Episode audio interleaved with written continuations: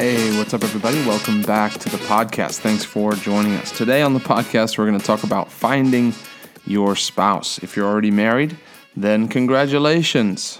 You found them. Stick with them. And water, water, water.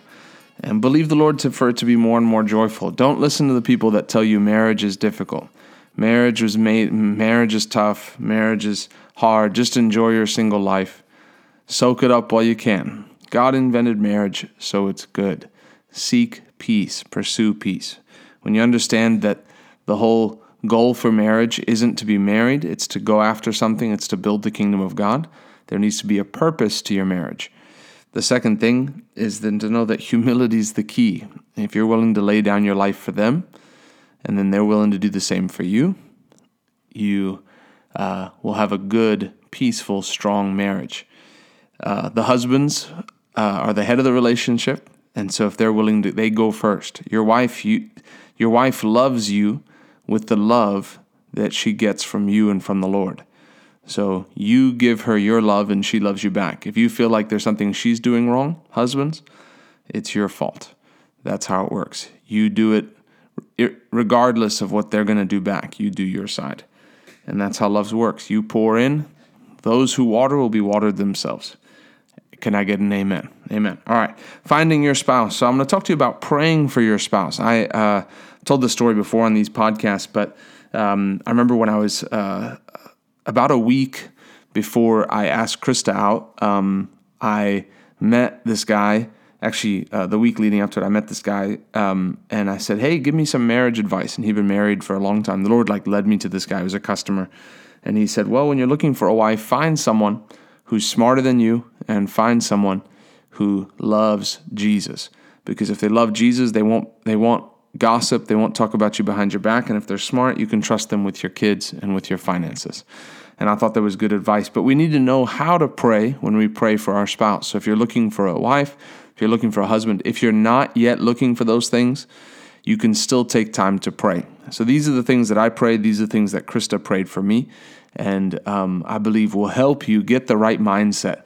And then I'm going to give you a couple pointers of what to do uh, while you're waiting for your spouse to show up. So, number one is first of all, pray the prayer of consecration. What does that mean? Committing your life to the Lord. Ultimately, if you've decided in your heart, I will serve God. I am I'm part of the kingdom of God. It's not my plan, it's his plan. I'm following his plan. That's the best place in life. It takes all the pressure off.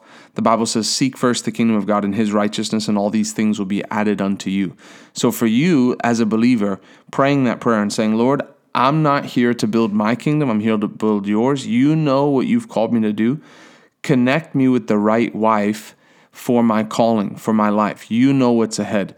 You know, for us as humans, we think we know what we need. I thought for a long time that I knew exactly what I needed in a wife, and I had a long list of things that I knew I needed in a wife. But God knows exactly who the person is, not just the, the, the things that I need, but who the person is that I need. He knows what lies ahead.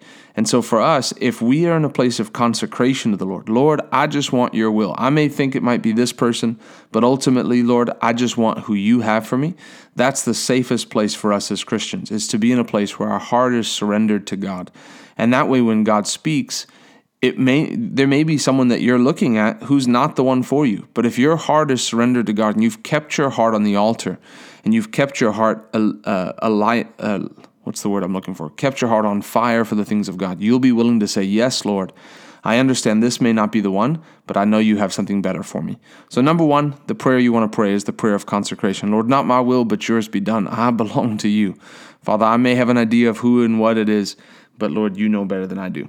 Secondly, is pray, Lord, protect my future spouse for me. Protect them for me. Father, be about them as a wall of fire. Let, their har- let no harm, no evil come near them. And then the next prayer that I prayed is, Lord, direct them to me. Direct me to them and them to me. Don't let me miss it. I love that prayer. Lord, don't let me miss it. I pray that prayer often in many different areas. Lord, don't let me miss it. Father, guide and direct me. And then the next prayer that I prayed, number four, is uh, Lord, work in me to make me the husband that I'm supposed to be. Many people spend their time praying about their spouse. Lord, and it's good to pray for your spouse, but Lord, change them. They've got this attitude. Change them. They got this attitude. Lord, do the work in me that I need to be the husband. And then, Lord, do the work in them that they need to be my wife. Lord, make us, uh, uh change us into the image of Jesus. I realize out of everything that I thought I needed in a wife and a spouse, the most important thing is the character of the Lord Jesus Christ. Um, I decided the the especially as for, for guys as the head of the home that everything started with me and that I had to set the example. I'm not waiting for my wife to do something before I do the right thing. I'm not saying, "Hey, if she does this, I'll do that." I'm saying I have my part. Ultimately, the picture that I had in my head was I'll answer one day for God's calling on my life. And and I'm married now, so this is part of what he's graced me for. And I believe I'll answer for my marriage. So I want it to be that when I stand before the Lord, that he'll say, Well done, good and faithful servant, as far as my marriage goes. That it wasn't like, oh, you you loved her conditionally. If she was if she was affectionate to you, you were affectionate back. If she withheld affection, you withheld affection. There's your side to the relationship. And so when you're married, it's you give love, regardless of if they give love back. You give love. Now, it's natural that in a good marriage, both people are going to give love, but you, the, the amount of love that you give is not based on what they do. Love is laying down your life, it's putting them first. And so it's a decision. Lord, do the work in me that I need that I need. And then the prayer that I prayed was um, after Lord protect them, Lord keep them was was for me. This was just me. I said, Lord, don't let me meet them if I'm too immature and I'll hurt them. This isn't something maybe you need to pray, but some of you out there, some of you may just be a little too young to get married, and you may be in too much of a rush. So the best thing you can do is when it comes to this is the prayer of consecration. Lord, I want the right one and on your terms, not on my terms. Lord, I may need, I may think it's now when I'm 21, but it may be when I'm 28. Lord, if it's better that I wait, I want to wait because I'm not trying to force my will. I'm tr- I want your will for my life. And so you pray that, Lord, you said he who finds a wife finds a good thing and obtains favor from the Lord. Lord, I'm not I'm I'm I'm seeking you first, and I'm believing that you'll bring this wife for me and that you'll point her out for me. And when that time comes, I'll know who she is and I'll know exactly what to do. And so those are the prayers that I pray to. Was a decision in my heart. First of all, I, I can only, and it's something I learned in sales, but I can only do what God has told me to do. I can do my part. I believe for everything in life, there's my part, and, and that's what I'm responsible for. I'm going to answer for my part. And so for me, when I was dating, this was my idea in dating. I said, I'm gonna I'm gonna date like the Lord Jesus Christ is giving me a report card at the end of my dating. And so I wanted to be able to stand a, on my wedding day before the Lord Himself and say, Lord, I dated the way I, I believe you would have wanted me to date. I kept good boundaries. I was clear about those boundaries. Lord, I wasn't I wasn't dating my wife and then texting another girl, right? Um, things like that.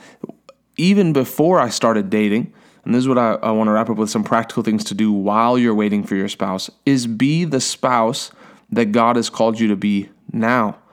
You know, it doesn't, things don't just change overnight. You don't wait to get married to start acting like a husband or acting like a wife. Begin to implement those things now. When you look ahead, what is it that you want in a wife? What is it that you want in a husband? Those things that you're looking for. Start to have characteristics that match that. If you want a wife who's clean, you need to be clean as well. If you want a wife who's who's on time, you need to be on time as well. If you say, "Man, I want a wife who worships and prays, and I want a wife who reads the word every day." If you're not doing those things, you can't expect to for God to put you with someone who's of a much higher caliber than you are. Like step up, be the person now. If you can't bring in daily disciplines of making your bed, of doing these things, things don't just change. Oh, when I'm engaged, when I'm married, I'll have the motivation. That's not how it works those motivations, you see so many people who are in the gym, in the gym, in the gym, and then the moment they get married, their gym membership disappears all of a sudden. But it's because they didn't have the right motivation. They were doing it for one thing, where when where God wants to make it that you're a, you're a person who doesn't fluctuate, that you're you can be counted on every step of the way. And so while you wait for your spouse, besides the things that you pray. Lord, protect them. Lord, keep them. Lord, guide their steps to me. Lord, direct them to me. Lord, don't let me miss it. Father, burn in me and do the work in me that you that that uh that you need to do for me to be the husband or the wife that you've called me to be. And then while you're waiting, begin to put those things into practice. I believe that there are specific things the Lord will begin to show you. Hey, become more disciplined in this area. Hey, even read books on marriage. Prepare yourself uh, naturally. There's good books that you can read that'll give you a good expectation for what marriage is like. Marriage isn't so you don't have to be lonely. You should not be lonely by yourself. You, you have the Holy Ghost living on the inside of you. Loneliness is not for Christians. That's not nor- it's not normal to be lonely as a as a child of God. And if you have been, say, "Lord, I want you to I want you to take away my loneliness." Marriage isn't two people, two half people coming in and making one complete person. It's two whole people coming in to link arms. It isn't, "Oh, you complete me." No, you're complete by yourself. You're complete with the Lord Jesus Christ, the Bible says in Colossians. You are complete in him, Colossians 2 or 3. You're complete in him but you go into marriage why? To have a purpose. And then i would say uh, one of the biggest factors is be about your father's business now. Whatever god has called you to do aim yourself in that direction. Almost take marriage out of the equation and be like if i wasn't thinking about marriage what would i be aiming to do right now now, if the Lord has you in a place, I know Krista had an opportunity to go into ministry and to be in a different state doing ministry, and she felt to stay because she felt like the Lord was going to bring somebody. If the Lord directs you, ultimately you follow the Holy Ghost. But but be a person who's about what God has called them to do, especially for men. Men, what has God called you to do? You have to know. If you don't know what God has called you to do, you need to take time. You need to pray and fast and say, Lord, I'm fasting for three days. I'm fasting for five days. And Lord, by the end of this five days, I'm going to know exactly what you've called me to do. And spend that time. The Lord wants you to know what He's called you to do.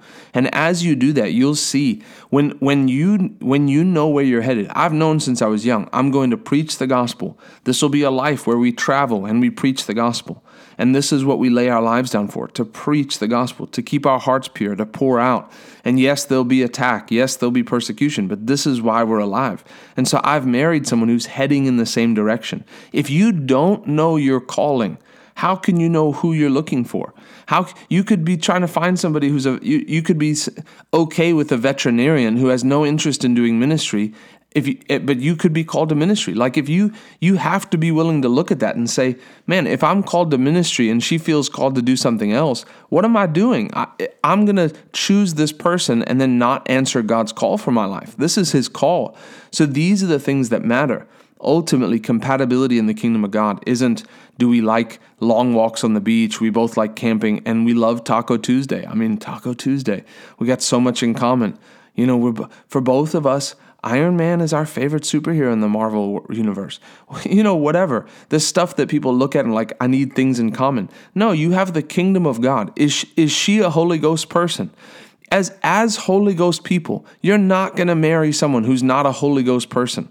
I don't care if they're Christian. If if you're a speaking in tongues, rolling around on the floor Holy Ghost person, you're not going to marry someone who doesn't speak in tongues, who doesn't believe in healing. It's not going to happen. That's unequally yoked with unbelievers. They may be a believer in Jesus Christ, but they're not a believer in the full gospel. You're not going to newsflash you're not going to go to Starbucks and find your spouse. It's not going to happen. You're going to go to most likely church where you go to church and find your spouse. You're going to go to Bible school. You're going to go to somewhere. You're going to be you're going to go somewhere with like-minded people.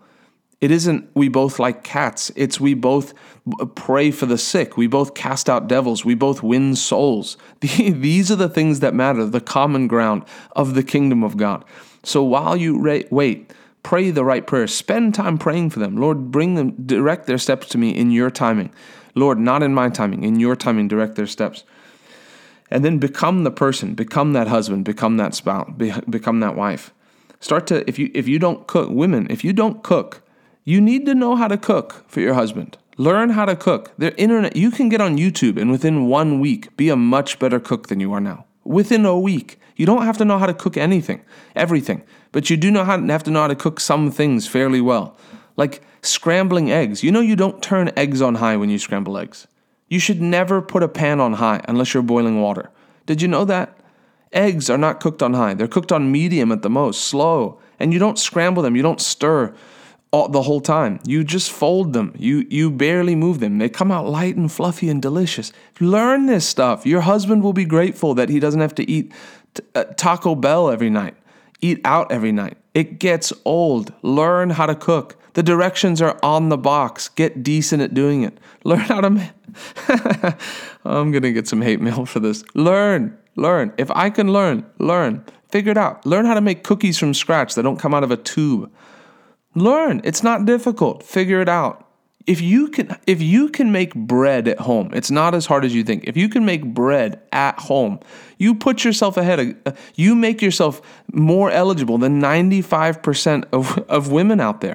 Guys if you know how to do things either if you make good money you put yourself ahead but if you if you're skilled if you're talented if you're respectable if you open the door if you treat people well if you speak clearly you put yourself ahead of people you make yourself more eligible. Like stop if you dress nicely, if you sh- if you shave, if you smell nice. Women like nice smelling things. That's how it works. Make yourself more eligible. It's not all the spiritual. You should shower every day. And if your deodorant's not working, wear two at the same time. It's better. All right, I'm going to end there. I like you guys. All of you are fantastic people. Thanks for joining us. We'll see you on the next podcast.